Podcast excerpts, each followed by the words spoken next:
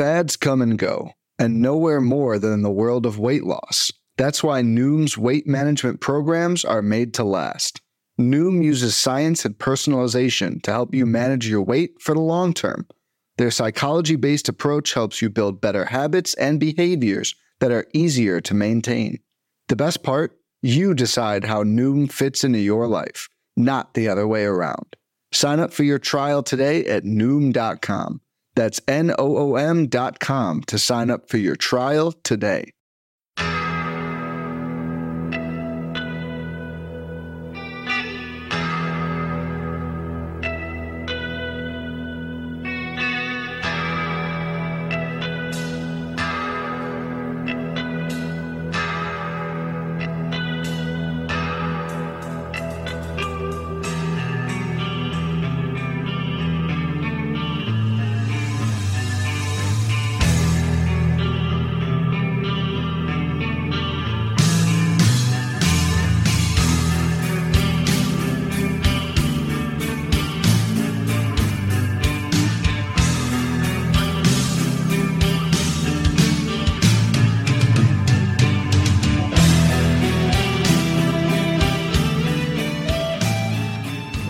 Welcome back, everybody, to another episode of Benched with Bubba, episode 525.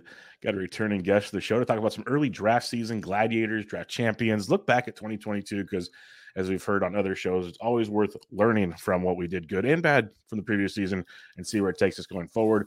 When we got some time at the end, some early 2023 draft champions ADP debates, because why not? It's all the fun, all the rave these days. But before we get into that, you can check him out on Twitter at Pile of Dial, and he's a part of the In the Cut Fantasy Podcast with Ryan Venancio, John Fish, my buddy Fish. How we doing, my man? Good, Bubba. I'm a little bit under the weather, but I'm uh, still happy to make it on with you, and uh, looking forward to talking some baseball today. I appreciate it. I appreciate it. We're going to talk, like I mentioned. Uh, you know, I, I, I don't know if you want the secret out there. But I'm going to kind of throw it out there everybody john told me he's doing less drafts this year so we gotta like we gotta watch this. And he's, he's, probably mentioned it elsewhere but that was a shocker to me and i'm gonna i'm gonna watch this from a distance let's put it that way because i honestly don't think you can do many more drafts. Only there's only one person out there that can do more and he will. So like you know waxman will do them. So you know you, the bar is lower in that respect but uh, let's just kind of go there. We'll kind of jump around the 2022 2023 pivot points here. Is what's making you finally decide, you know, maybe I should cut back a little bit? Um, I just I'm getting rid of a lot of leagues that like the I did like I think I did four or five NFBC 50s last year, and they're like 12 team draft and hold. I'm not doing any of those this year. Um, I'm, I'm obviously doing gladiators. Um, yeah, I'm doing gladiators. I've already done seven. I think that might be it though. I mean, it's pretty much almost done, all wrapped up, anyways. But um, yeah, um, I'm, only to do well. I'm actually trying to decide if I'm going to do a main event or not. Um, I got uh, in the summer uh, one of those Friday night. I split, um, you know, those uh, win a free main event entry. Well, I split that with uh, Jake Allisker, and so I didn't win a full free main event, but I won a half. But you can use, you don't have to put it towards a main event. You can put it towards anything as long as it's a thousand dollar or above league. So, you know, I got 875 or whatever it is off. So, you know, I'm trying to decide if I'm going to do use that with a thousand thousand dollar DC or a main event, or if I'm going to jump up to a super or one of the twenty five hundred dollar DCs. I haven't quite decided yet. The big thing for me is I'm trying to eliminate a lot of FAAB leagues. Uh, I've already told Dave McDonald I'm I'm not going to do Glarf this year. Mm-hmm. Um, you know, I'm not going to do TGFBI this year. And no offense, that you know, I, it's a good competition. It's just I'm a yeah. I'm getting rid of all the FAAB leagues. I just I don't like I don't like the fact that my Sundays are just yeah filled with that kind of stuff. So I'll probably still do the tag team league. I do enjoy doing that, so I'll, I'll still do that. That's a FAAB league.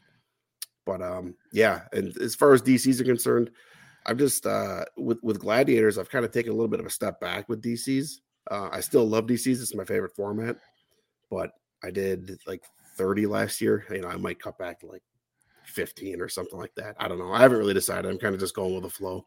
I'm not sure how many four honeys I'm going to do. I did six of those last year. Good I actually performed. I actually performed the best in those, so maybe I should continue to do those. But uh, yeah, I mean, I don't know. I, am just gonna see where things go. I want to, as you can see, if anybody's watching live here, you can see behind me, my basement is not finished in my house. Yeah. So I want to actually save some money to try to, you know, because you're not guaranteed to win money, obviously, mm-hmm. when you enter mm-hmm. fantasy leagues. So um, I, I want to try to save some money and get this all finished down here, and then I'll ba- back up my volume again for next year. Good man, right there. You hit a couple things I figured as much. The FAAB thing is a real statement for many of us starting to reconsider life. Basically, like when you have kids, you want to redo your basement. There's a million things going on. Like the FAAB leagues, if you want to be successful in them, you got to have the time. If you like, if you just miss a little bit, it somehow comes to bite you every single time. So, 100 percent with you there. Um, and the one thing I noticed are you just pretty much non 12 team leagues anymore? Just pretty much 15s by what you said there in your conversation points because you don't do OCs, you're dropping the 50s. So you just you're 15 team through and through now.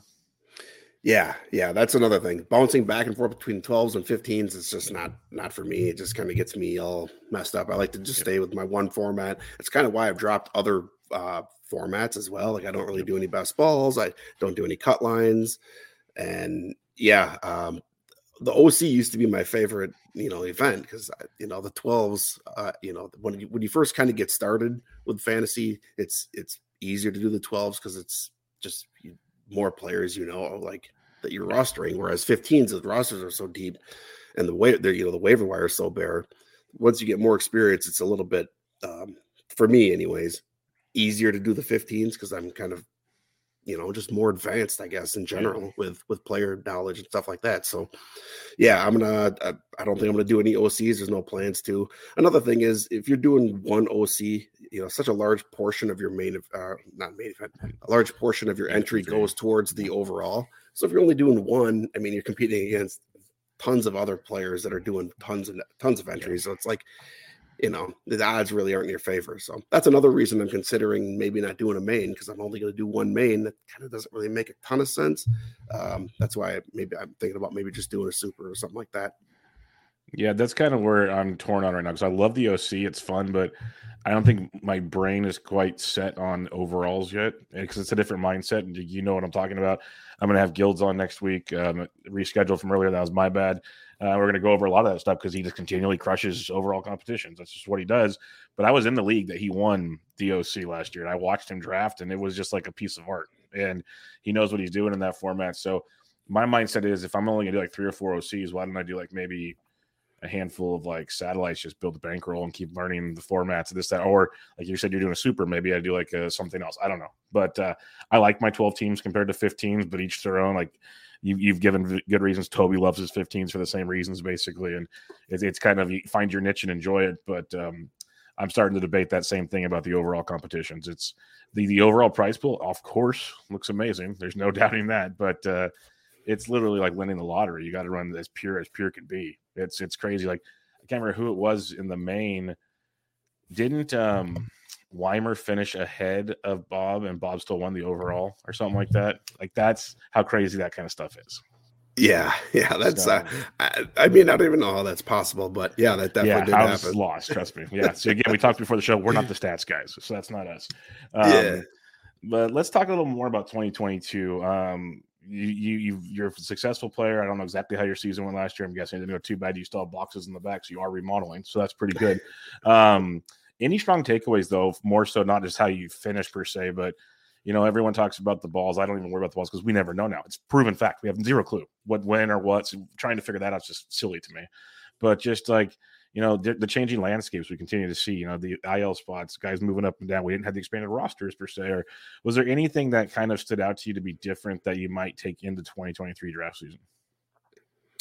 Um, not not really so much on that front, but more so just like my draft strategy. Um, last year I kind of implemented my strategy that worked the year before, and like looking at the the ADP board and how things are falling, I felt like this uh, the strategy that worked for me in 2021, the teams that I did well in, I took that strategy into last year, and I had I had a good season. It was um, you know it wasn't like super elite or anything. It was a, it was a profit. It was a small profit, but um, it was the aces and bases strategy. You know, mm-hmm. I, I love to get my stolen bases early. I love to get my aces early. And then I just let the rest of the draft kind of come to me.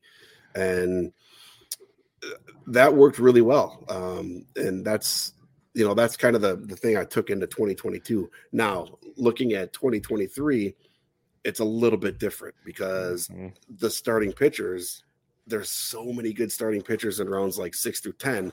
It yep. doesn't really make sense to go with that strategy, at least for me, from what I'm seeing right now. Now, everything, obviously, a lot of pitching gets pushed up when you get closer to March. So, what I'm seeing right now, especially in draft champions, is um, get you, I can still get your bases early, but then grab a closer. That's what I've been doing, and then kind of waiting a little bit and getting my, a lot of starting pitchers in the it's you know starting like the fourth and fifth round.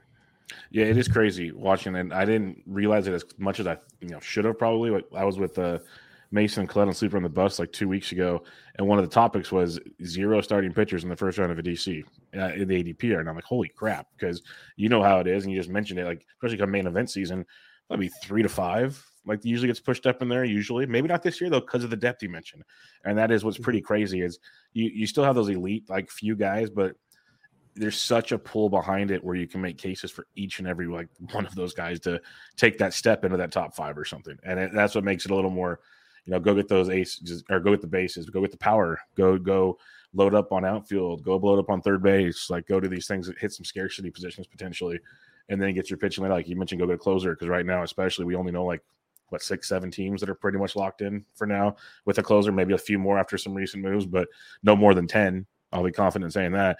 So go get one of those or two of those guys, and then you're, you're sitting pretty in those formats. Um, that is definitely an approach to do, and it also kind of gives kudos to how we always talk about sometimes you know drafting early. Well, right now you're drafting early, you're loading up on bats and getting pitching later, but you're also learning the player pool. So when the ADP start to shift and you're still drafting, now you can like really know how to navigate things. Not saying it's always going to work out that way because drafts are silly, but um, it's going to give you a head start for sure if you can pull it off. Um, speaking of these early drafts, let's go, we're gonna hop around here. Let's do this gladiator talk here because we, we talked DCs. I want to talk some more ADP with you in a minute, but I think we need to hit gladiator first to kind of and get to the point of how different the world is in these two things. Some of the similarities is pitching starting pitching does drop in that too, so that's very true.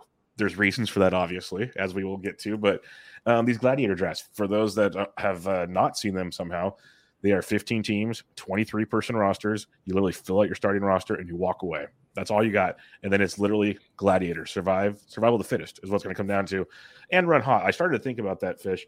Um, well, I'll I'll let you. I have to let you talk. You are the guest. Um, what's your what's your thoughts on kind of the strategy? I've had some listeners ask, do you think it's like seven starters, two relievers, six and three? Is it heavy uh, hitting early? What do you think is going to be? Because obviously you have to run good in health, but to me, I think everyone's going to have a stretch of injuries somewhere along the way. Like it's going to be impossible, I think, to run perfect.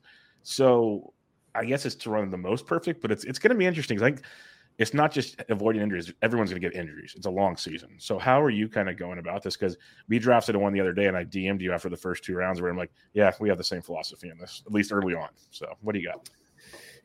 Yeah, for me, it's seven and two still, just because. But uh, okay, so like my strategy with with the Gladiators has been to get you know two pretty safe closers, and then and then go with seven starters because, like you said, you kind of need to run pure. Like, I, and again, everybody's gonna have injuries, but I think the best, highest ceiling outcome, I guess, from your pitching staff is seven and two, getting two closers that each get thirty plus saves, and get seven starters so that your strikeout totals are, um, you know, elite enough. Now the problem is your six and seven starters. Where do you get them? You know, mm-hmm. and those can also torpedo your team. You know, because if it's let's say an you know an Eduardo Rodriguez uh, or like a Mitch Keller or like those guys that just have terrible you know whip and stuff like that like they could torpedo your your ratios so it, you know I, I get i understand why some people are a lot of people are taking these you know elite middle relievers towards the end but i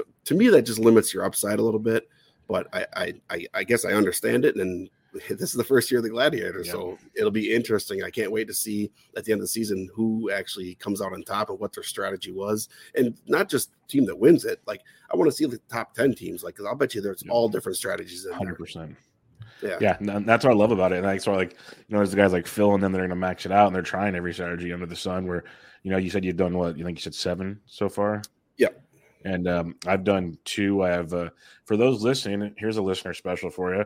I sent out a few DMs. Uh, Fish, I was going to tell on the show here if he wants to. He sounds like he might be done with gladiators, but East Coast people were getting mags. I kept doing West Coast feeds for the Gladiator. So December 26th, the Monday after Christmas, 7:30 p.m. Eastern. Derek should be putting it in the lobby because it's available now for people that asked me. It should be in the lobby on Tuesday to sign up for. Um, I think we have about five people in it already. So if you like to draft, it'll be a live stream. that will be a gladiator for you East Coast people. That won't be too late for you to to miss on. So there you go. But um, yeah, I think it'll be interesting because I've done two. It'll be my third and I've kind of done the same strategy. Well, no, I didn't. I did two different. I still got the third baseman slash give me a closers early. I'm with you on the two closers things because we'll get the scarcity in a minute, but third base is one that gets ugly quick. Um, so I'm with you on the two closers, and then I was almost making a point to wait on starting pitching as long as I felt comfortable because there it is way deep. So I just wanted to attack all the great bats I could. We'll see how it works. It, you know, it, it, could be murky, but uh, the strategy is going to be very interesting to see who wins these things because it's uh it literally it's the early drafts. We don't know what's going to happen. Half the guys weren't signed when we started. Injuries, spring training. There could be you could have half a roster that the season starts. It's it's it's going to be yeah. uh, some pretty fun stuff. But the other part is only well, I don't say only. It's fifty bucks, which is which is cheap for NFBC standards. And I'm using it to really ramp up for the other drafts. Like, how are you utilizing Gladiator not just to kind of you know fill teams out, obviously, but to kind of prep for your other like your DCs and your, your other real leagues is what I'm gonna call them? Um, it's not really something that I'm looking. It, it's I'm not really taking a my strategy in the Gladiator and like trying to implement that into a DC. I think it's just too different of a format. Whereas you know in DCs you can kind of build your roster with a lot of uh, rookies and stuff like that towards the end, high upside guys, injury prone guys. Um, like somebody like Buxton, I'm not. There's just no chance I'm yeah. taking him in a in a Gladiator. Somebody like Bryce Harper, I'm not. There's no chance I'm taking him in a Gladiator. But he makes tons of sense in a DC because if you only miss half the season, you can still implement somebody else off your bench to cover that the other half of the season. So, you know, the stats aren't you know too bad between Harper plus replacement. Whereas in a gladiator, you're just going to be taking a zero for three months. And so it, there, there, are different strategies. The one thing I am doing, um, the same in both, is kind of what I mentioned earlier. That I'm gonna I'm going with bats and I'm going with at least one closer early earlier. Uh, in gladiators, I'm generally taking the second closer a little bit earlier, whereas in DCs, um, this is something I implemented last year for my strategy. I was doing a lot of one elite closer and then a bunch of specs. Um, I do like that in DCs again, and that's uh, kind of the strategy I'm going to go with there. Yeah, so similar with you, uh, and you made a good point there on like the gladiators uh, uh compared to like your DCs and your 50s. Is you know I can't even draft Harper as much as I love him. He's out for half the season at DC. If you draft properly, you're like, okay, cool, I'll bring you back in like July, and like you could kind of find a way to make it work. Buxton, like all these guys, even Tim Anderson, I won't touch because the dude just doesn't play games. Like it's just so many guys, and you know nothing's perfect because you know everyone gets hurt. But there's a slew of guys where like Luis Robert, who I love, not touching him in the Gladiator, just not happening. Um, it, it's a weird deal. We're gonna talk about him later, actually, but um, it, it is a definitely different philosophy. But the reason I like him so much is what it's helped me with a lot for my prep already is it's really pointed out like depth of certain player pools in a big, big way. Like you can do your research and get ideas, but like you'll look at ADP sheets or something and be like, okay, well, I can make arguments for X, Y, and Z. You get in that draft room and that stuff gets dark quick, like real quick. Um, I mentioned third base earlier. Uh, for most that pay attention, five team outfield or five player outfielders in a 15 team dries up quick. What positions yep. it could be those two? Are there anything else you're seeing that it gets ugly pretty quick uh, in in the the positions? Yeah, it's outfield and third base for sure. Um, there's really no question about it. If you look at third base, the last guy that I'm really comfortable in taking is is probably like you know Gunnar Henderson, yep. him and Bregman, and they both go in the sixth round. So mm-hmm. you know if I don't have um, if I don't have a, a, a third base locked up in the first six rounds, it's it can get pretty dicey. Yeah. Outfield yeah, is outfield is something that's uh, I've always thought this. I've always liked to attack outfield early. I um, and this year even more so. There's just again, it's it's five outfielders in a 15 team league, and you're looking at you know like guys like Jake McCarthy's going in the ninth round. Mm-hmm. It's not that I have anything against Jake McCarthy, but he was kind of like a flash in the pan last year. Like yeah. now you're spending a ninth round pick on him. Like that's, but that's kind of what, you know, just the way it, it goes. Like Taylor Ward, same thing. He's going in the 10th round. So it's like, you know, these guys are just far from guaranteed. And then you got, you know, you still have a bunch of outfielders that, you know, kind of underperformed last year. You know, Kris Bryant was hurt all year. Tyler O'Neill underperformed and hurt these guys are all going at premium picks. So, mm-hmm. you know, I, it's, it's just something outfield that I like to get at least one or two early mm-hmm. and, and kind of go from there. Hundred percent with you. I've been doing that in gladiators and my uh, my fifties. I've been doing it's.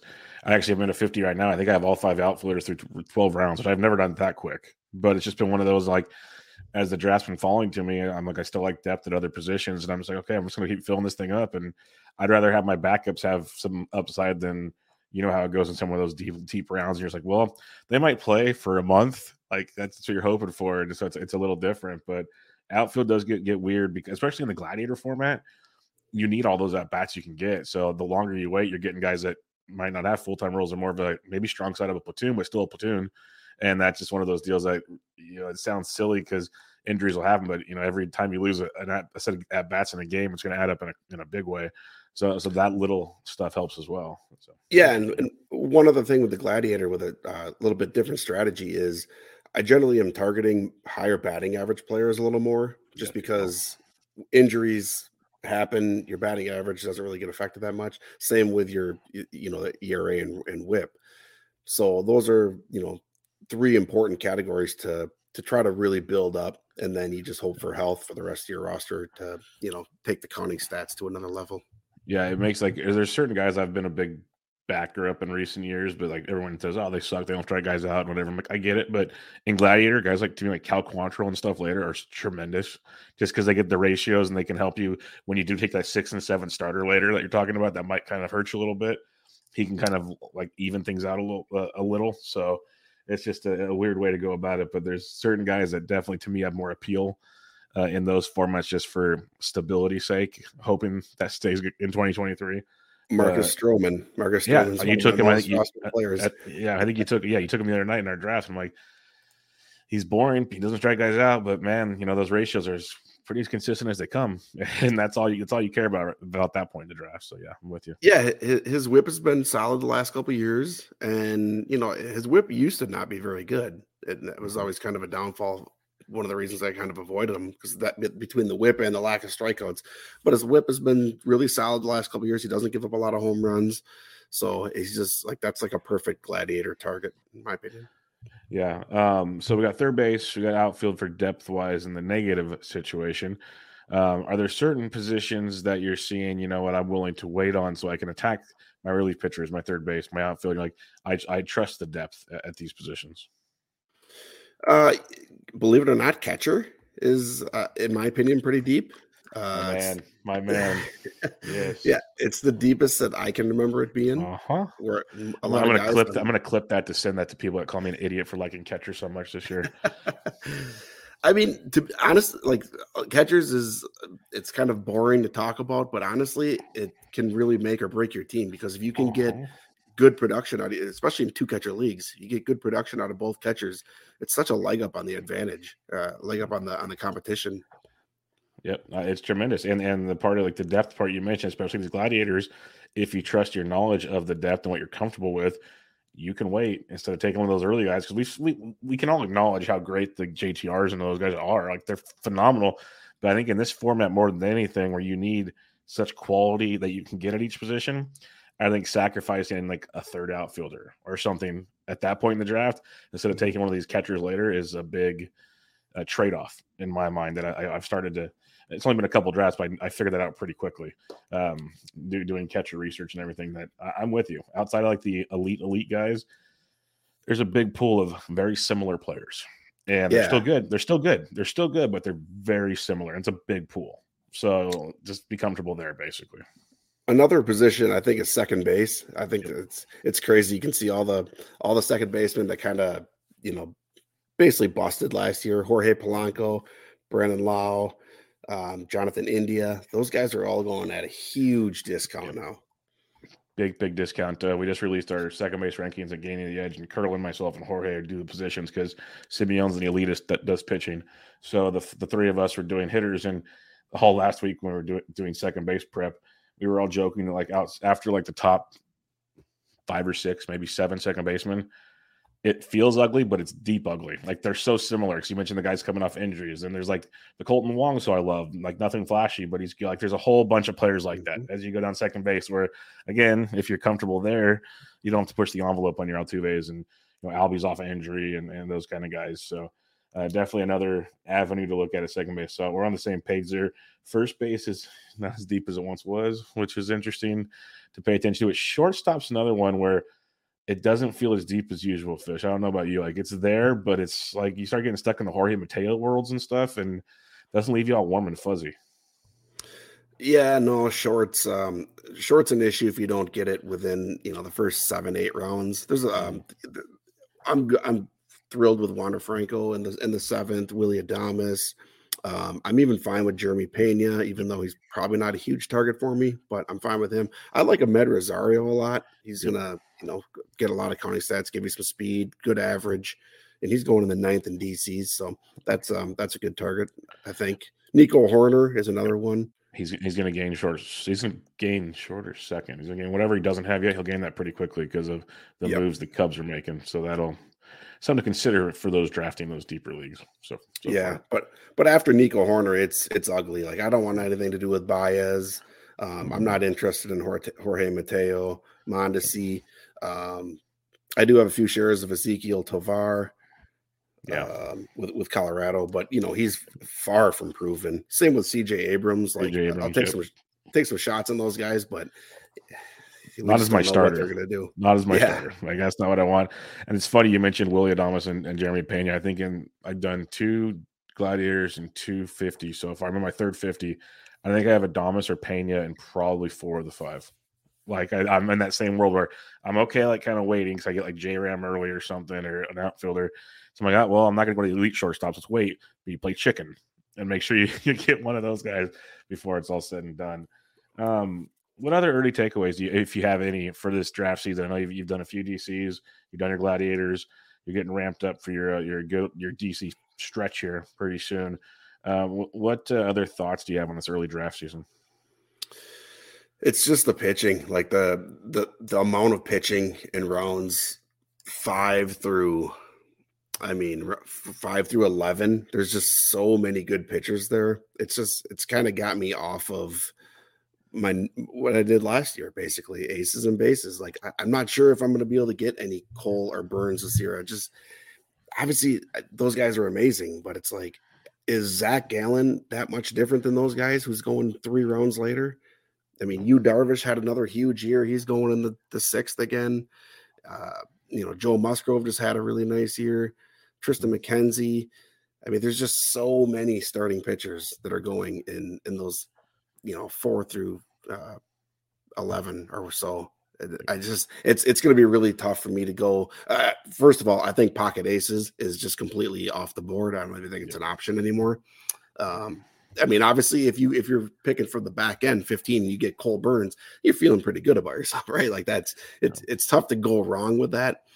Um, but you know, you're just if, as long as you're able to catch up on on the bats, which which there's a lot of good bats too. That's that's another takeaway. The first 10 rounds is just Loaded. littered with so Mhm. much talent. Um, so you can kind of if you fall behind early, there's still plenty of guys there in, in any category. There's still plenty of guys to catch up on. It's the old adage that some of the best players talk about time and time again is uh, when you're prepping for your draft, dra- like prep your draft backwards, work backwards, because that those first ten rounds, like you said, you can do damage. So start prepping from like twenty to eleven, and, and find what you like in those rounds to help you with your first ten rounds. Uh, that'd be my two cents because um, yeah, the first ten rounds you can almost do whatever kind of setup you want for your roster, and you should feel okay walking away from that and, see where it goes. So I'm 100 percent with you. The depth is pretty crazy right now. We'll have to figure out a new name for you because if it's not aces and bases, saves and I don't know, I'm gonna have to figure this one out. Like we're gonna have to get something for you because I thought we had to deal with RotoWire in the works, but I don't know if we're going to anymore if we're not gonna rock it. So because that was so good last year, aces and bases. Um, But you're right. You don't need to as much unless you go bases, bases first, then go aces. Look, you're going closers. We got to figure something out. Yeah, we'll, we'll work on this. Well, yeah. People that listen to my show and uh, John's show in the cut fantasy need to uh, figure that one out. And um, before we head into some ADP debates, plug away your show. Like, let everybody know what you guys got going over there. You and Ryan and putting up some good stuff over there. Yeah, Ryan Venancio and I came up with an idea in the summer to do a fantasy baseball and basketball podcast. There's um there's really no fantasy basketball podcast that kind of, you know, talk about the NFBKC, which is the basketball format on the on the on the Play NFC site. And so, and obviously Ryan and I both enjoy baseball, and, and he's super knowledgeable with the baseball end of things too. So, um, you know, we made it a dual sport podcast, and we had a lot of fun with the basketball. We, we did some live shows with that, and now we're, you know, now we're into baseball, and um, we have been off for a couple weeks because just some issues going on with us, and uh, you know, sick and holidays and stuff like that. So, but we'll be back on uh, shortly here again, uh, covering you know each of the positions, and we'll probably do some live streams as well. But yeah, check us out over at In the Cut Fantasy Sports Podcast. Yeah, two good guys. I'd highly highly recommend it. Uh, Ryan's been on the show a few times as well. Two very very good listens, and for those that basketball, like like Fish said. There ain't much basketball content out there, so uh, that's a very good niche you guys are putting together, especially in the doldrums of baseball season, you can kind of tickle the itch for everything else. Um, let's do a little ADP talk. You know, why not? It's going to be something we'll do pretty much all off season, but it's fun to get some early thoughts here. So you just kind of jumbled together. You and I both know this will likely change a lot going forward. But gives us a, a good idea of kind of the popular names, what people are kind of debating literally in drafts right now as we speak. So let's start with the catcher's position here.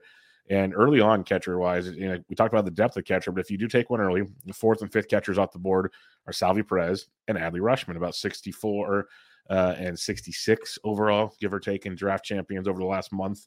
Um, it's a very, very interesting deal because you got Salvi, who's going to DH primarily, it looks like, with Melendez back, or maybe not. Maybe Melendez DH and plays the outfield. Who knows?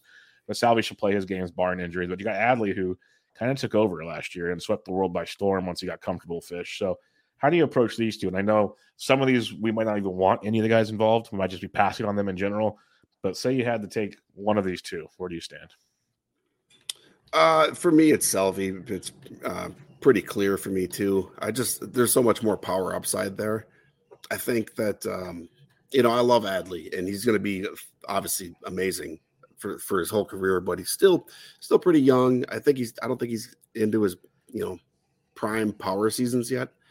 But I do think that Adley's gonna he's gonna play pretty close to every day, just like uh, just like Salvy is. So I do like uh, that aspect of things for both of them, but I just think that Salvy's got the much more power potential. I think for Adley to to really jump him, um, you know, barring injury for either one of them, he's going to need to hit somewhere around 280, 290.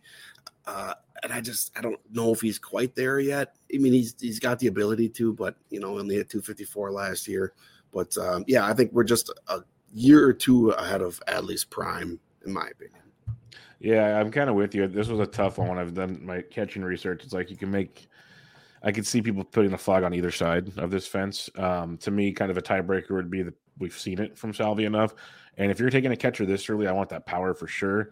Kind of goes to what we talked about with the depth at catcher. You can get a lot of like 10 to 13 home run guys later on. And, you know, Adley should eventually, if he's not going to this year, be more than 10 to 13.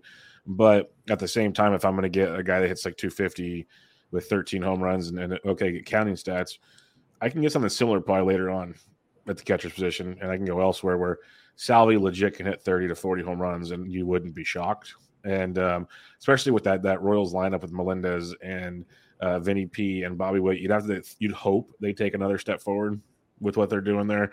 And if they do, and, and Salvy's hitting third or fourth, that's going to be a beautiful thing. So I'm with you. If I'm going catchers early, and this is a scenario I have, I am going to go Salvy as well. And I'll say one thing about um, each of them. Uh, one more thing I should say about each of them. Salvador Perez is going to get you way more RBIs, and Adley is going to get you way more runs. If Adley's going to hit second, you know, his, his RBI opportunities just aren't going to be there. The bottom of the Orioles lineup isn't very good and then you got you know Cedric Mullins, and that's really it. So um, the RBI totals are going to be There's no I in team, but there is one in Indeed, and that's the hiring platform that you need to build yours. When you're hiring, you need Indeed. Instead of spending hours on multiple job sites searching for candidates with the right skills, Indeed's a powerful hiring platform that can help you do it all. One of the things I love about Indeed is that it makes hiring all in one place so easy because Indeed does the hard work for you. They show you the candidates whose resumes on Indeed fit your description immediately after you post so you can hire faster. Join more than 3 million businesses worldwide that use Indeed to hire great talent fast.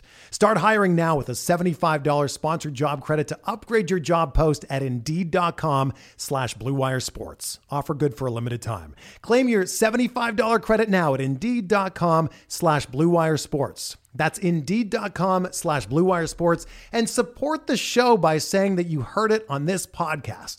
Indeed.com slash BlueWire Sports. Terms and conditions apply. Need to hire? You need Indeed far more in favor of Salvador, and runs are going to be far more in favor of Adley. Great point. Great point. Uh, we'll stick at the catcher's position here for those that are going to quickly figure it out. I got about two for each position. That's how it's going to go here. So, catcher's position here. This one's fun to me because these guys just got involved in a trade together, and they're getting drafted next year. The tenth and eleventh catcher off the board.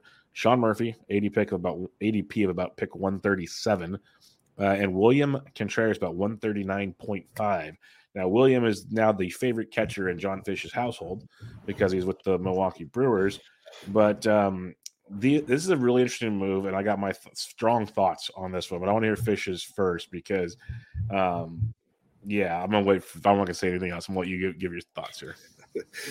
okay, so this one is super close for me. Uh, first of all, I think they both get a major bump, um, especially William Contreras. William Contreras, in my opinion, was a huge fade until this trade happened. Now I'm all about them. So I'm for me, I don't know who I would choose between both of them. So I know that's not the answer we want to hear. I like them both. If uh, you know, if I'm if I don't have any catchers and I'm drafting from the one spot or the 15 spot, I wouldn't hesitate double tapping them. I like both of them uh, quite a bit. I think that uh, William Contreras, first of all, I was off him because on Atlanta, he was only going to get half the at bats. Like, I don't care what anybody says. He was only like, they're going to play Travis d'Arnaud a lot. Travis d'Arnaud was good last season. And I could all of a sudden just sit him. Um, and I know the DH and all that stuff, but they have plenty of other players that are going to be, you know, there's some injuries, some guys are out. So um, those guys would be back. But now that he's on Milwaukee, now he doesn't, he's got nobody to, to worry about because the rest of the Brewers team is horrendous. Um, so I, I don't need to go on a rant about the Brewers. For Sean Murphy going from Oakland, Pitchers Park, with a terrible lineup, to now being with Atlanta, even if he's hitting a little bit further down the lineup, it's so much better. The the the, numbers are going to be a little bit higher. Uh, the counting stats, RBIs, runs. Uh, I would imagine the home runs go up a little bit. Um, I don't think he's going to play quite as much as he did. Nope. Um, so I guess if I had to choose, I would take William Contreras over Sean Murphy. We're still friends. That's good. Um, I had a few questions. I was going to like ask some really snarky questions, but we're going to leave it at that then. Um, because one of my biggest questions is, you said William was not going to play at least half the at bats with Travis. Well, how does Murphy get that luxury if Travis is so good still? Well, because I think that he almost has to. Like they paid a uh-huh. pretty penny for him. Yeah. Um, so I, it was a little bit of a head scratcher for some yeah. Braves fans. Uh, so you know they kind of have to make it make it look good. So I think he's going to even though I said some of these other guys will be DH, and I think he's going to get some DH games just 100%. to get, bump those numbers up. I agree. The the hard part, the, the, the Murphy dilemma, and where I'm kind of sitting is the dude played more games than any catcher in baseball last year. Had more at bats than any catcher in baseball. Like it's ungodly what he did, thinking he played for such a bad team. It, and what he could have done in a good team in a good ballpark with that much playing time. Goodness gracious. But so it's like, okay, does he keep his quality of play up on a better team with fewer games and how does that like that that's where the, the fun guessing game starts to, to rely where now you got mm-hmm. william who's still at 20 like homers and to probably play 25 to 30 more games in a very still hitter friendly ballpark um, and so now he's going to get a boost you would imagine so now it's kind of like one of those things um, i'm team william i am there, there's guys throughout draft season you plant flags on and you're going to live and die with William is one of them. I have him in every single draft I have done so far. Um, so I might need to diversify eventually. but I was getting him before the trade when the value was really nice. And I think he moves up for me. And this is where it gets maybe stupid to many. He's like a top five or six catcher for me with 130 games in Milwaukee. Just for the power, he why can't he be Salvy Perez? Why like or or better with that kind of power? I might be overthinking this. I might be overzealous. I might just be telling myself because I drafted him everywhere. This is what he's doing. I just think he has that potential too. Like the dude's got crazy power. Um, we'll see. I think the fun debate that many should have, or for those that like to write articles and stuff, do a Willson Contreras versus William Contreras debate. I think that's a very intriguing one. Uh, um, yeah. I think I think it's closer than people think. Let's just put it that way. Yeah, um, I think I think with William Contreras, I think his home run per fly ball was pretty high last year, but I think it's going to be offset because he's going to be playing so much more. So I think that yeah, he's going to be a, he's now a target for me. I was I was upset, and then I was like, well, I got a lot of draft season left, so I can still get my amount of shares. Like so, I I've settled it's down. it's going to be interesting. That's for darn sure. Uh, let's go to the first base position here, and this is kind of a, a me versus uh, Fish one from the past. Uh, the ninth first baseman on the board is Rhys Hoskins at ADP of 121. The 10th off the board is CJ Cron at 122. And that's flip flop from the early November drafts already. Uh, CJ's falling. I don't know if it's the narrative of how bad he is on the road. So you have to play that game. You can almost in DCs, depending on because last year, like the Rocky schedule was beautiful. It's like one week in Coors, one week off. Like there was no like mid switches that often in Coors. So if you can play the game right with CJ, he's still a beast. But uh, I think you can even admit it that the, the road splits are tough with CJ. But who do you got between Hoskins and, and CJ Cron? Oh, this is a close one for me. Um, I had a lot of both of these guys last year, so I, I think I'd probably choose Hoskins just because the the Cron, yeah, away and, and home, that the splits are just insane. I th- so I think I would just choose Hoskins. Just I don't I guess in a DC, if I already had a first baseman mm-hmm. and maybe I even already had a corner and, and Cron's on the board, maybe I take a shot there because then I can in NFBC in NFBC you can change out hitters for the weekend. So you know maybe if that in that situation I already have a first and a corner and I have utility open and they're both on the board, maybe I go with Cron because I can switch another hitter in there when he is on the road. But uh, in general, yeah, I'd probably go Hoskins. Yeah, I'm still Team Hoskins, but I will fully admit after I did my first base episode with Toby, he doesn't stand out as much as he used to because the value isn't like it used to be such value based for me with Rhys, and still the ninth first baseman on the board isn't bad, but he stood out like a sore thumb where he used to be going. Where now you look at ADP and it's a little trickier. But when we're doing just Rhys versus CJ, because that is the question, I got to stick to my rules here. I'm going. I'm, I'm going to go Rhys Hoskins too because I am a believer. Like he's a 250 to 260 hitter. That's who he is. If he stays healthy, which he's done more than people give him credit for. Like everyone says he's injury prone. He really isn't as much as you want to give him credit for. Uh, and he's a 30 to 40 home run dude in a very good lineup. And without Bryce there for the first half, he's going to hit in probably a pretty darn good spot for the first half of the season with the guys. And, he, and I don't think it's going to hinder him too much when Bryce comes back. But um, I think there's a lot of production there. We saw with no Schwarber, we know Realmuto. They got Trea Turner. Like there's not much not to like there. So yeah, I'm, I'm going to go with, with Rhys as well. That's just a I because I, I, think home road don't matter for Rhys, and I'm gonna, I'm going to stick with that one. All right, the next first base one though, this is interesting is the way I'll put it because there's layers to this, like an onion, if you really want to, and peel it. Uh, 14 first baseman on the board is Anthony Rizzo with an ADP of 157. Ryan Mountcastle with an ADP of 162 is the 15th first baseman off the board. Rizzo's coming back to the Yankees, which is perfect for that swing of his. Um, there were some less than desirable traits from Rizzo in 2022, but the power was not. That was there. That was beautiful. And you got Mountcastle, who was a beast, and he got screwed hard by the new fences in Baltimore. Like the numbers show I think it was anywhere from seven to ten home runs he lost out on. Um, now I not change because the fences aren't changing, but something to think about. So Rizzo versus Mountcastle, how do you look at that one? Uh, this one's Rizzo for me pretty easily. Um, back to the Yankees, it's just a perfect situation for him, and uh, I think that we see his batting average come up a little bit. I mean, he's not going to be super elite or anything, but you know, he had a two sixteen BABIP, and I think maybe the the shift uh, uh, will help out a little bit with that. And you know, he still doesn't strike out like barely at all. So he's you know he's back in Yankee Stadium, so the short porch and right. I think that everything's just kind of status quo for him with maybe a little bit more upside. Mountcastle, I do have a lot of Mountcastle, and I, I actually like Mountcastle. I think he's going to be a, a, solid contributor, and I think he's like you know twenty three to twenty five home runs with good RBI numbers and an average that doesn't hurt you. So if you do miss out on first base, like I'm not completely against taking him. I already have a couple times, like I said, uh, but yeah, the the fence the the fence is moving back definitely killed him. Yeah, we're on the same page there because early in draft season, I was kind of we all have our biases and Rizzo, I just kind of like block out. I'm like, no, you know, you're so lucky. I'm like, why am I com- complaining? He's going back to that ballpark. What am I? I'm a freaking idiot. I'm, I'm, complaining about the wrong thing here.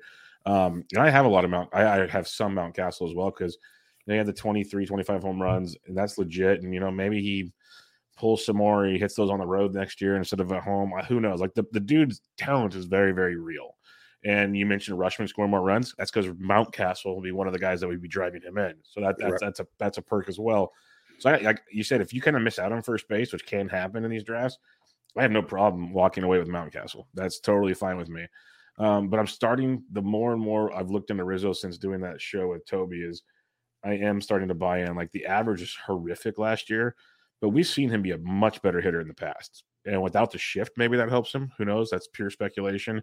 But his OBP skills are undeniable, and the power is undeniable. So um, I'm I am starting to buy into Rizzo a lot more, and I, I wonder if more people will because if I'm dumb enough to do it, I think others will too. Um, so the ADP maybe comes up, but for now, he could be one of the better first base. I don't know if value is the right word, but like I guess floors, first base floors. Like you know, you kind of know what you're getting with Rizzo, but there's upside at that point in the draft. So kind of a fan of that. Yep, I agree. All right, let's go to second base position, and this one hurts because it's it's been a rough go here, but. uh we got a three man run here. Jazz Chisholm is the second second baseman at pick basically 45. Altuve at pick 46. And I threw Ozzie Albies in there at pick 53. He's not as close, but that's kind of the, the three pack before it drops off a little bit here. We got Chisholm, could have had literally like a 30 30 season or 25 25 until he got hurt. Altuve had an amazing 2022. Then Albies got hurt as well. So do you go off the old man in the great year or one of the two young guys hoping they bounce back from injury? This is a tricky one for even me. So how are you looking at this one, Fish? Um, so so Ozzie Albies, I'll start with him. He, he's um he's definitely third for me in this trio, but I think Dansby actually leaving might might move him back up into the two slot, which would That's obviously huge. be huge for him. Um, but if if not, then you know he's kind of just status quo. But uh, for me, it's Altuve number one still. He's going to have the much higher batting average. And we saw the steals come back a little bit. So, you know, with the new rules, like I wouldn't, I, I, would, I guess I'd expect 15 at least from him again. And we, we've seen high 20s power and just his ability to stay on the field has, has been much better than Jazz. Now, Jazz is super exciting, right? He's got the power speed combo. Uh, the problem with Jazz is the park isn't great and the team is horrific. So you're looking at very, very low RBI totals. And I know Altuve was down RBI total this past year, but he was, you know, significantly higher in 2021 with about the same amount of games played. So I would expect the RBIs to go somewhere uh, up a little bit from last year with Altuve. But yeah, for Jazz, it's just uh, ability to stay on the field. It's a it's a subpar lineup, and it's you know the batting average just isn't going to be nearly as high as Altuve. Yeah, this, this one hurts. I'm going Altuve one for sure because, um, especially that early in the draft, like you want to, I, I, like taking my chances later in the draft. Altuve is about as consistent as they come, and that's not even when you're drafting Altuve, you're not even counting like a high stolen base total. So when he throws that in, it's it's gravy. It's like you're looking at average, decent pop actually, still scoring a bunch of runs, and then kind of throw me in some steals and some RBIs, and we're good. And he's going to do that, I think, until he gets hurt. Like I don't see how he doesn't in that lineup leading off. So I'm, I'm with you on Altuve. I think I have Albie second, mainly because I like that ballpark better. Um, quote, he hasn't shown to be injury prone. That's like his first big injury. So I'm hoping mm-hmm. for a bounce back where, and this is why it pains me for anybody that knows me. I love Jazz Chisholm. He is the, like you said, he's fun to watch. He is very good. There's no denying that. But the dude, I hate to put the label starting to maybe be injury prone. This is like a trend now. Like this is a yearly trend, and it sucks to say because he's so young. Um, I hope he proves me wrong. If I have to go through these three, it's going to be Altuve, Albies, and Chaz for me, and that really hurts, really, because this will be the year he stays healthy and just totally goes scorched earth on, and then I'll have to do the Toby tour of shame basically with uh with Jazz Chisholm. That, that that's going to happen. It's going to really really sting. Let's go to the next one here. We got Tommy Edman. This is a fun one. Tommy Tanks. Fish was on team Tommy Tanks last year. Six second baseman off the board, pick 83. But you got Andres Gimenez, who finally showed the pedigree everyone dreamed about. And now he's a seventh second baseman off the board at pick 86. They're going three picks apart. Power speed combo, maybe more power with Jimenez, maybe more speed with Edman. A lot to like with both these guys. They're both young. Uh, so lots to like, kind of maybe what you want with your team. Who knows? How you going with these two? Oh, this one's this one's easy, easy for me. Uh, this is Tommy Edman. There's no question about it. Uh, yeah, we we just saw Edman basically do what I thought that he would do this past season, and I was expecting 15, 25. I was expecting a little bit more in the home run department. Um, you know, he finished just shy of that, but he he stole I think 30 bases again. So um, it's it's Tommy Edman for me. I know everybody's concerned about where he hits in the lineup. Uh, well, in this comparison here, Andres Gimenez also does not hit the top of the lineup. So uh, it's it's easily Tommy Edman for me. I have some concerns with uh, Gimenez. I think the speed is pretty legit, but I'm not sure we see that high of an average again. He had a really high BABIP, mm-hmm. and you know, it's just I don't know. I, I, his K rate was fine. Um, he doesn't draw a lot of walks, which I really don't care too much about when with my fantasy guys if they walk or not, um, unless it's an OBP league. But I don't play OBP leagues, so um, I think the steals are pretty legit. But I, it's tough to see that power, um, that power output again. But I, you know, I guess 15 and 15 and 25 isn't out of the question for him either. But I definitely think that the batting average comes down, no question. I could see the bad average for sure. The one thing I like, and it's not taking for Tommy. We've seen Tommy do it for two seasons now. We know who Tommy Edman is. If he leads off, he's elite. We know these things about Tommy Edman. I'm going to take the upside here on Andres Gimenez. Call me foolish. Call me what you wish.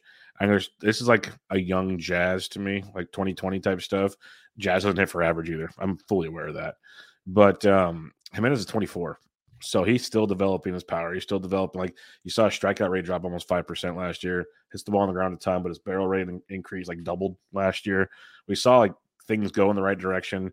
Um, and in that team, you know, maybe just hanging out with J Ram does wonders for this guy. Like just like, hey, just come under my wing, learn a few things, kid. We'll figure it out. I don't know. I'm gonna I'm gonna go out on that one. I know there's it's Tommy Tank's world. I'm gonna get probably you know Rob D coming at me now because that's what they'll call me a meatball or something. But uh, it, it, you know, I'll, I'll, take it. I'll take it. I like meatballs. Look at me, we're good. But um, yeah, I'm gonna I'm gonna go Gimenez on this one. I, I put it there on purpose. I knew I knew Fish's answer, so I wanted to have, I wanted to have some fun with this. We can't we can't agree on everything, so we gotta have a little fun on the show. Yeah, just uh, for Gimenez, chase rate was eighth percentile. Oh, yeah. Oh, yeah I don't I don't disagree with what you said. There's a lot to be terrified with. Trust me. It's like it's like has a little Javi Baez feel to it. I, I well aware of this. I, I, I, do agree with you that you know he is eh, 24 years old, so you know he's kind of coming into his prime right now. We did see a little bit of a breakout, so can he build on it or not? That's kind of the question. And I just don't. I think he takes a little bit of step back, and you think he takes a step forward. So yeah, it is what it is. Yeah, it's going to be one of those. and trust me, he's not like William Contreras. I'm not going heavy on Andres Gimenez in my drafts, but if he's there, I'm not afraid to take him. Unlike some other players, it's just it's mm-hmm. not a full on target. Let's put it that way. Mm-hmm. Um, let's hit a shortstop. Where this one is kind of what do you need for your team? Is the way I look at this one. Uh, the seventh shortstop. Or the, oh, the switch since I did this this morning. Um, six shortstop at the board. Oneil Cruz at uh, ADP of 70. Corey Seager's the seventh at ADP of 71. And then we have Dansby Swanson, the eighth at ADP of 79. So you got Cruz, Seager, Swanson, Fish. How do you go about these three? Uh, I, I want Seager. Um, he is going to hit for a much higher average than he did this past season.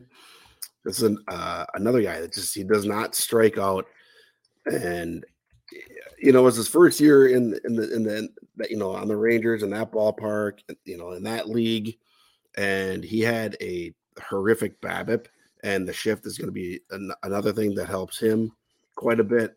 Now, obviously, you're not going to get the speed that you get from Oneil Cruz. So, if I draft the way I the way I draft, you know, I get my stolen bases early. This is where Corey Seager becomes a huge target because Corey Seager is going to have 30 home runs roughly, you know, give or take, and he's going to have elite elite counting stats. The home run or the RBIs and the runs are going to be much higher than Oneil Cruz because the the lineup, you know, Oneil's Oneil Cruz strikes out too much still.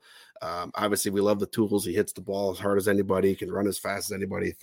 His throws from shortstop to first are insane.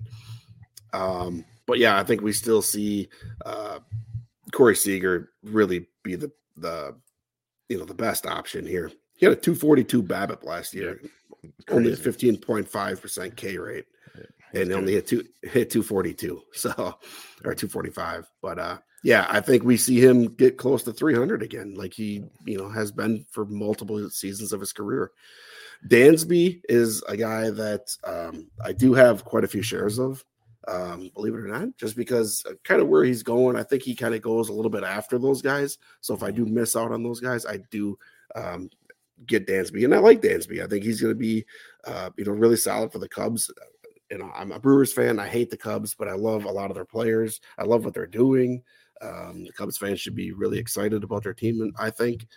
But uh, yeah, Dansby, you know, he just came off a huge year, career year, right? And I don't think he gets quite to those numbers just because he's with Chicago now instead of Atlanta, but I think he gets somewhere close there. I think he's a nice power speed combo, and um, you know the counting stats should be there uh, with him hitting up the, towards the top of the lineup. But I would take Seager first. I probably would go Dansby second just because the counting stats are going to be so much better than Oneil Cruz, and then yeah, then I'll take Cruz third. Yeah, we're on the same page there. Cruz to me just has a lot more proving to do. There's a lot of uh, it's exciting, like you said, but there's lots of swing and miss in that swing, lots of swing and miss in that swing. So, um, yeah, I'll watch him on baseball uh, MLB tonight on the MLB Network and enjoy it from that. Maybe I'll play DFS with him once in a while, but uh, that's about it. Seager, uh, it, it's all about the batting average for me. He's got that. If he needs steals later, Swanson's the guy. So I have it. Seager, Swanson, uh, Cruz. The, the fun one for me. This wasn't on the sheet, but I, I always think of these two together. Seager and Xander. And Xander's going 20 picks later. They're very similar to me because they usually both hit for pretty good average. You know, Seager hit the 33 homers last year, he's usually more of a, you know, low to mid 20s guy. That's what Xander is. There's a, to me, they have a very similar profile, and now they're going 20 picks apart, unlike the way it used to be. So, would it be like if you like Seager, would you be willing to, if you miss Seager, wait for Xander, or do you still want a guy in between like a Swanson or, um, you know, Tommy Tanks is going in between those two as well? Would those be guys you look at, or would you wait for a guy like Xander uh, that you know maybe not get you the steals, but get you. He's projected to maybe cleanup in San Diego. Yeah, I'm totally fine with Xander. I, I actually have, uh, I think I still have the max pick on Xander in uh, round eight of a DC. Okay. I couldn't believe it. I think I have the max pick on him and Jose Abreu in the same draft. Oh, um, Xander in the eighth. Stability, man. stability. Jose Abreu in the eleventh. Yeah, I tweeted out. I'm like, what? Nobody likes these guys anymore. Like, what's what's going on here? Because they're boring. And yeah, no, I mean, I, yeah, I don't think I, am not really sure what to expect from Xander Power and speed wise. New league, I'm a little bit nervous about those. I think you know maybe he goes 20 and five, 20 home runs and five steals. But yeah, the batting average and the counting stats, especially, are going to be through the roof in that in that lineup. For sure. Uh, another shortstop one is kind of funny because we mentioned these names earlier about kind of the cutoff point. If you kind of want it shortstop, and here we are at the cutoff point of shortstop. Willy Adames is the 13th shortstop off the board to pick 100. Jeremy Pena is the 14th to pick 108. Um, Adames' power, and this is a guy that for years, you know, everyone gets similar to, I'm not going to say Gimenez and him are the same, but forever, people thought because Adames has been around for so long that he was so old, but he's not. He's now going to be 20. He's only 27 now. And when he was at the Rays, he was super, super young. So it, the powers continue to develop.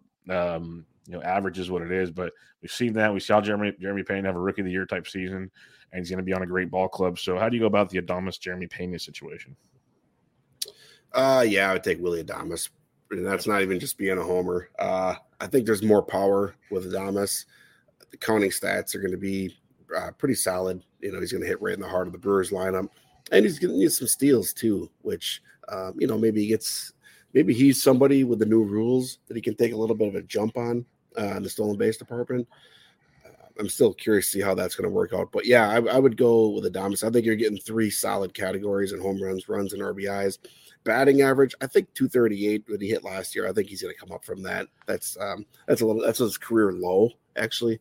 Uh, by a pretty good amount too. So I think he's come he's going to come back up to the 260 range, and uh, yeah, the, the, all the stolen bases he can he get from him is just gravy. Yeah, I'm, I'm all in on William. To me, Adames should be near Dansby Swanson. Like I'm like super high on Adames. Uh, so I find him as a potential value. I know that's a word everybody hates to hear, especially this time of the year. But if you just look at comparable players at ADPs, I think Adames is kind of getting the short of the stick on this one in my mind. But um, I don't mind it if he falls back here to Jeremy Pena. But yeah, Adames overpaying it for me as well.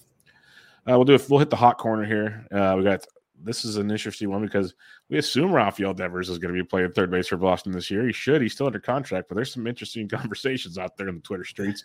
Um, he's the fourth third baseman off the board at ADP 19.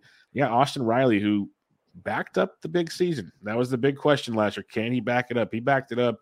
ADP of 21. So do you go Devers or Riley, the guy that's done it more than two seasons, or the guy that's done really well for two seasons?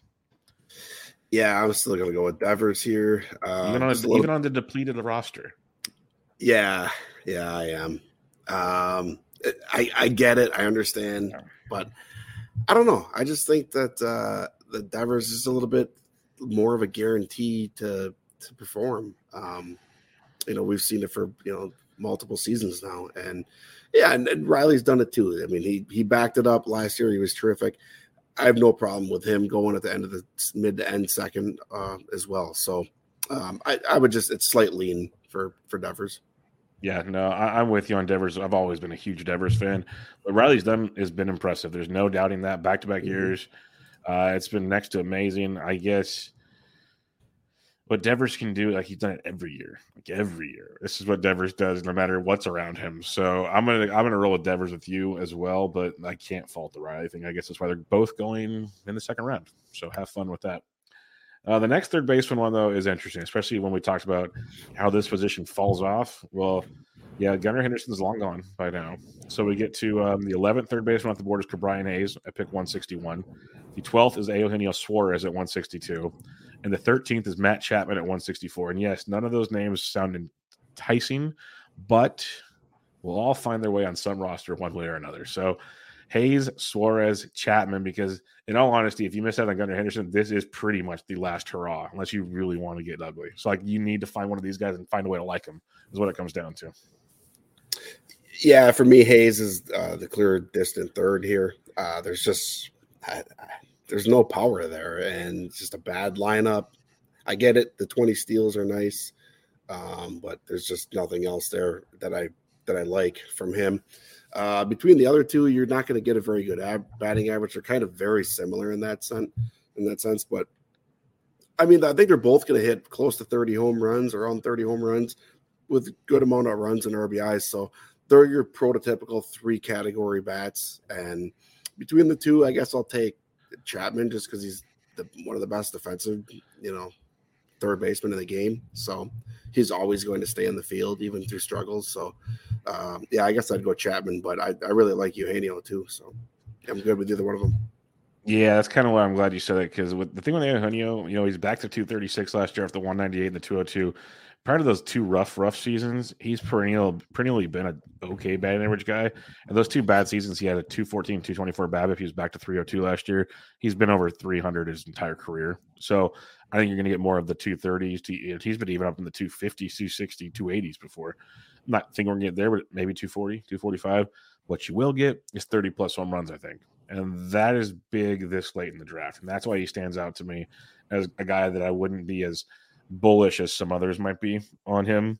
Um, so I think I'm going to go Eugenio over Chapman, but I don't hate your argument. It's really, really close. Uh, Chapman has always been a beast. He's shown the ability to be great, great lineup. I think I'm going to go Eugenio, but um, both both very, very good. And yes, Hayes is a distant three for me as well. All right, the outfield, real quick here. The top two outfielders off the board. Can't really go wrong here, but you got Acuna Jr., pick 2.3. J Rod basically pick three. So I've seen, and I know you've done draft, I've seen both of them go number one. I've seen them go all over the place. Um, there's really, this is kind of a whatever you feel like situation. I just want to get your thoughts on this one because they're both amazing, and I don't care which one you want to take because, yeah, you, it's fine. Who do you like?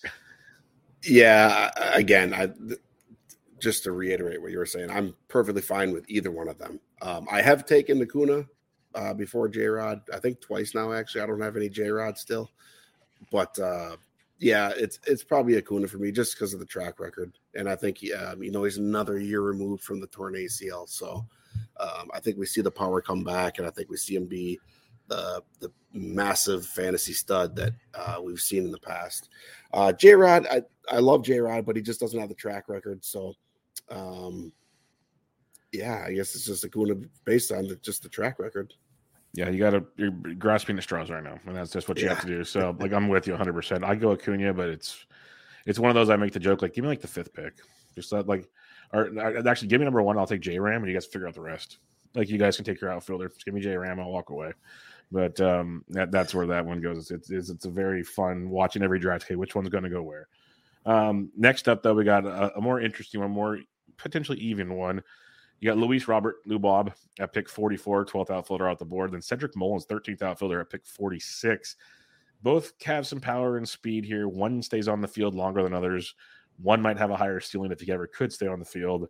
Big conundrum here. So, do you take the upside and the hope he stays and plays with Robert, or do you take Mullins, who's pretty much done it two years in a row? He's not 30 30, but he's still been pretty darn good.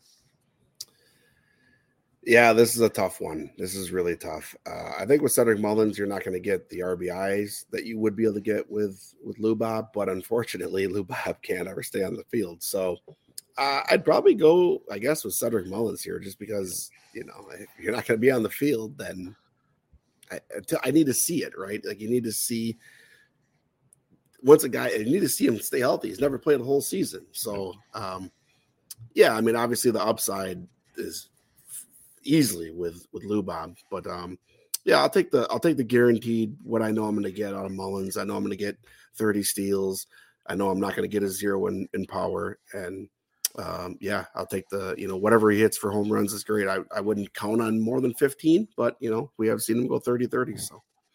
Yeah, I'm going to go Mullins too. You know, 156, 159 games played, over 670 plate appearances, 30 plus stolen bases, nearly 90 plus runs, hits for average just give me that consistency leading off. Like I like I I love Lubob. Like I think he's got. Uh, I'm not gonna say it because Kyle Tucker's even better now. But a couple years ago, I thought they were very similar players when healthy. Um, but like when healthy is the key word, like we've been saying. So give me Cedric Mullins. I'll take I'll take that, and it might be boring to some, but give me that floor. I'll take that 30 stolen base upside with some power all day long. Uh, last one we have here is another fun one for me, at least in these early research and drafts. Uh, you got Eloy Jimenez at pick 79, George Springer at pick 80. Two guys that can hit for average, can hit for power, don't steal many bases anymore. Both have problems staying healthy. So this is a very interesting one with Eloy and Springer. But I have one. I, I know where my flag's planted. Where are you? Yeah, I've always been a Springer guy, but he's another one that just can't stay on the field. And you know, he's kind of getting up there now. He's 33, I believe. Uh Eloy, it's one thing after another with him with injuries as well. But I do think that they're with Abreu gone now. I think they can just DH him. Uh, whether or not they do that, I don't know. I'm hoping they will because I'm going with a lot of Eloy so far this year. I mean, he's got to stay healthy one of these years. And I think with him not playing the field nearly as much, or hopefully at all, I think we can finally see the elite elite four categories that he can provide. Um, actually, I should say elite three categories because he's never been a huge producer in runs. But uh, I mean, he's, he's got the ability to hit 300 with 40 home runs and 115, 120 RBIs. So, um, yeah, give me give me Eloy over Springer. I know Springer stole some bases last year, but uh, I just yeah, he's uh, give me the younger guy that's coming into his prime. Yep, I'm team Eloy with you as well. Like seeing what he did when he came back from the IL when they primarily DH'd him looked like the guy we've been wanting. So, like you said, Abreu's out of the way. They should be able to like stay away from every outfield wall. Just leave them in the dugout. DH, be, be the next Big Papi, be like whatever. Just stay in the dugout. Um, I, am with you. I think we'll see the, the guy we've all hoped for for a long, long time. So, give me Eloy as well. Got two listener questions here. One's got two questions to it, but we'll get to that one shortly because Will is funny. But we'll start with Eric James Schmidt at EJ underscore Schmidt. He asks, My question is, how many Brewers is too many Brewers? Or any particular team for that matter? Like, are, like some guys like to stack, like they use a DFS philosophy, fish, mm-hmm. when they do this. Do you have any care one way or the other? Like, Uh, we've seen guys in the past, even in non DC formats and redrafts, like go all in on the Blue Jays two years ago and it crushed. Like there's there's ways to make it work. You got to really have to the right mindset for it. But do you find a method that works for you? Um, I no, I don't really worry about stacking, but yeah, it made a lot of sense when he took the Blue Jays a couple years ago. Um, and then you know if you took the if you paired the Blue Jays hitters a couple years ago with the Brewers pitchers, um, you know that's be a perfect perfect match. Uh, but as far as stacking Brewers hitters this year, I would not suggest doing that. They're going to have a very subpar offense. um, but uh, yeah, no, I, I don't I don't stack at all. It's funny with the Brewers hitters though. You can get like a value build of William Contreras, Willy Adames, Christian Yelich, and Rowdy Tellez if you're feeling frisky. Just gonna throw it out there. They're all like yeah. that middle area if you're feeling frisky. And if they somehow clicks all of a sudden, I don't think I'm gonna do it, but it's sitting right there if you look at ADP. It's it's very doable. Yeah. Um, okay, Willie G, Will Garofalo, who will be on the show next week for those that are care at all. Uh, he's been on some other shows lately, making the rounds. Really funny dude. Um, he's got two. It's a two parter. We'll start with the the fantasy one first. I guess they're both fantasy actually, but let's go to the fantasy baseball one first. Um, give us some early ADP fish faves. So, so this goes to your shares, I guess. Like, who are some of your favorite players right now? Um, yeah, it's going to be uh, Clase has been a huge target for me. Um, again, with my new strategy with with DCs, getting hitters and a, an elite closer. So I'm taking I've taken a lot of Clase right there in the middle of the second. Um, uh, that's my pitcher for a hitter. I mean, I really want Kyle Tucker, but I haven't gotten any shares yet. It's been driving me insane. Um, so I guess I can't really say him. Um, yeah, I don't really know for a hitter. I mean, I really, really like where Altuve is going. Uh, big fan of that. Arozarena, I like that. It's just yeah. like that that power speed combo that I like. Um, yeah, so I, those are definitely two of the two nice targets. Love it. You like a lot of guys I like, so I'm really glad you're sticking to 15s this year. That's good. Um, Will's got another question though, and he knows you, and I think he knows me also because he watched me drink quite a few of these at first pitch. Um, he knows us, and this is if you could create any high noon flavor, what would it be? Uh, well, it would be raspberry. It's driving me insane that they still haven't made it yet. I've been complaining about it to my managers and everything. It's like it just doesn't make any sense. First of all, High Noon is owned by Gallo, and Gallo ha- owns New Amsterdam vodka. Well, the New Amsterdam raspberry vodka is one of the biggest selling flavors in the vodka set. So it doesn't like it makes too much sense. sense. It's almost like a flow chart. Yeah, yeah, and it's been driving me nuts that they want. Yeah, come on, all these new flavors, which are all wonderful, but it's like, why don't you have a raspberry? It's like, but now the, the key here with the raspberry, and I don't know how they would make it and how it would taste, but I like the little bit lighter flavored mm-hmm. high noons. So like black cherry and cranberry are just I, I don't mind them, but they're just a little too thick. Overwhelming, so, yes. Yeah. So I, I, hope that if they did a raspberry, it would be a little bit lighter flavored raspberry. I, I love the analysis here. This is great because um, one of my favorite drinks is cranberry vodka. So I was all excited, and I'm like, I don't really like this one. It was too like punch you in the face cranberry. I'm like, because I'm more of like a splash of cranberry when I have my, my drink, so yeah. that wasn't working. And but what I want, because my latest kick that I've been really going heavy on, just you know, I'm watching my health and everything. I want to get the vitamin C. I'm going with you know orange juice and vodka is what I've been drinking a lot of. So I want an orange one.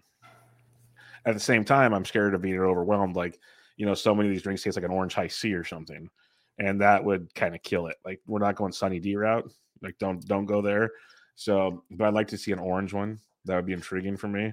Um, maybe it's because you know cranberry came out so late, orange, raspberry. These like common sense ones you think. So maybe these are yeah. taking forever.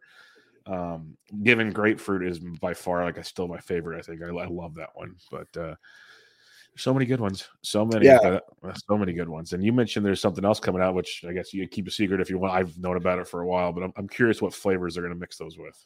Very curious.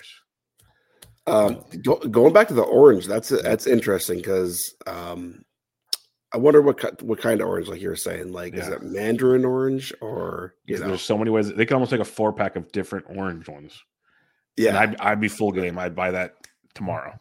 So, you know, for those loyal high noon listeners who I've actually contacted about sponsoring the show, they said no, but we'll, but keep doing a great job. They answered me because they, they said we don't sponsor any podcast right now. I said, well, when are you feeling up to it? Let me know. Um, like I don't need you to pay me. I just want some like a couple cases once in a while. That's all I need. Um, but uh, yeah, orange would be fun. Would be a lot of fun. Um, I, I, have one last question for you, and I was thinking about it throughout the pod and kept forgetting to ask. So, with your early drafting, we talked about depth, we talked about draft strategy, all these things, and it could it's obviously going to change as ADPs change. But right now, where's kind of your KDS wheelhouse? Um, I I want the front of the draft. Um, I just think that when you look at those, so like, however, I'm fine with any one of these guys: Trea Turner, Acuna, J Rod, J Ram, Kyle Tucker. Like those are for me, those are like a clear top five. And I just it just opens up the draft so much for me. Like when you when you get that top pick, because if you look at the two three turn, there's just tons of aces right there. So you mm-hmm. could do like a modified pocket aces if you wanted with a with an elite five category bat. And yep. you know, you're looking at Brandon Woodruff. Like, what did Brandon Woodruff do? I mean, if you look at his numbers, they're you insane. Gotta sell me. Like my, my story with Woodruff is, is people would be drooling over Woodruff if Corbin Burnes didn't exist. Yeah, just, but he like Woodruff. Him. Woodruff was going at the end of the first round in main event drafts last year, and now he's going in the third round because he had an injury. But yeah. like he's fine now, so it's like why is why why is the discount almost two rounds on him? Um, then you got like Dylan Cease and Spencer Strider, and if you want to take a mm-hmm. shot on Degrom, like even Sandy Alcantara is going down there. It's just you can get a closer there. Like there's just so many other. It just opens up the draft so much when you have a five category bat. Now at the end of the first round, you can get elite hitters, right? So you got like Manny Machado, Freeman, Vlad, uh, you know, Devers, Pete Alonso, Yordan. Like tons of tons of great hitters there, but not really a lot of speed. So you still need to kind of target speed at some point in those early rounds, like third, fourth round. And, and I mean, maybe uh, Tatis is somebody that I'm not on right now. I I just need to see him. I'm not even worried about the suspension. I don't even care about that. It's the shoulder, and he had just you know multiple surgeries. I haven't seen him. I haven't seen an update or anything. So I just can't take him right now. In March, if he's fine and playing spring training games, perfect. I'll, I'll no problem taking him then. But if you don't take him, then you're kind of behind the eight ball in speed, and I just don't want to be in that um, in that predicament. So I, I definitely like the front of much much better than the back. Yeah, it's kind of been my thing. My my two fifties, I've had the top pick in both. So I have J Ram in both, but the Gladiators, like I've been like eight and nine in both. If it's it's interesting, I'll say that much, but it's also a different draft. Obviously, you're going closers and whatnot. So um, it's definitely a different vibe, but I, I prefer the front. That's for sure. It sounds sounds so simple, but there's been many years where the back end was totally fine, like all aboard the back end. So I was just curious to see what you were seeing here early on. All right, my friend, we'll wrap it up there. Before we head on out, plug the, your awesome podcast with Mr. Venancio one more time. Yeah, it's the In the Cut Fantasy Sports Podcast. You can find it on, I think, all platforms. Definitely at least iTunes and uh, and Spotify. So, but yeah, Bubba, thanks for having me on. I appreciate it, and it, you know, it's always fun to sit down and spend a, an hour or two talking some some baseball with you. Yep, always a pleasure. We'll do it probably one or two more times this off season for sure. I always like hitting you up. You're always you're usually always available, which is a plus. So uh, I always enjoy chatting with you. One of the good ones out there. Uh, so everybody check out his podcast in the cut fantasy with Mr. Ryan Venancio and John Fish. He's on Twitter at Pile of Dial. This is Benched with Bubba episode 525. Catch you guys next time.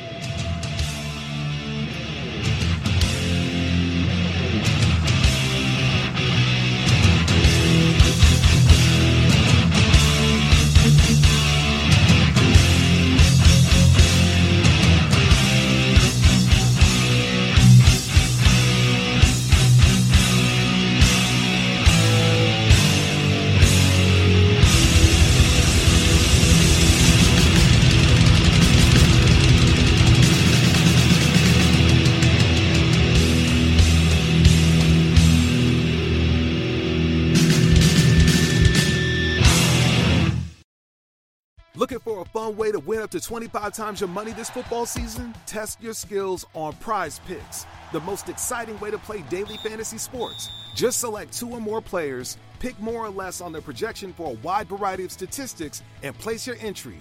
It's as easy as that. If you have the skills, you can turn $10 into $250 with just a few taps.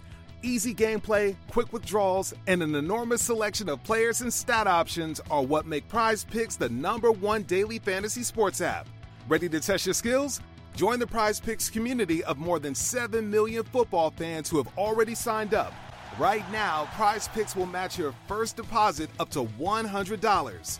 Just visit prizepicks.com slash get100 and use code GET100. That's code GET100 at prizepicks.com slash GET100 for a first deposit match up to $100. Prize Picks, daily fantasy sports made easy.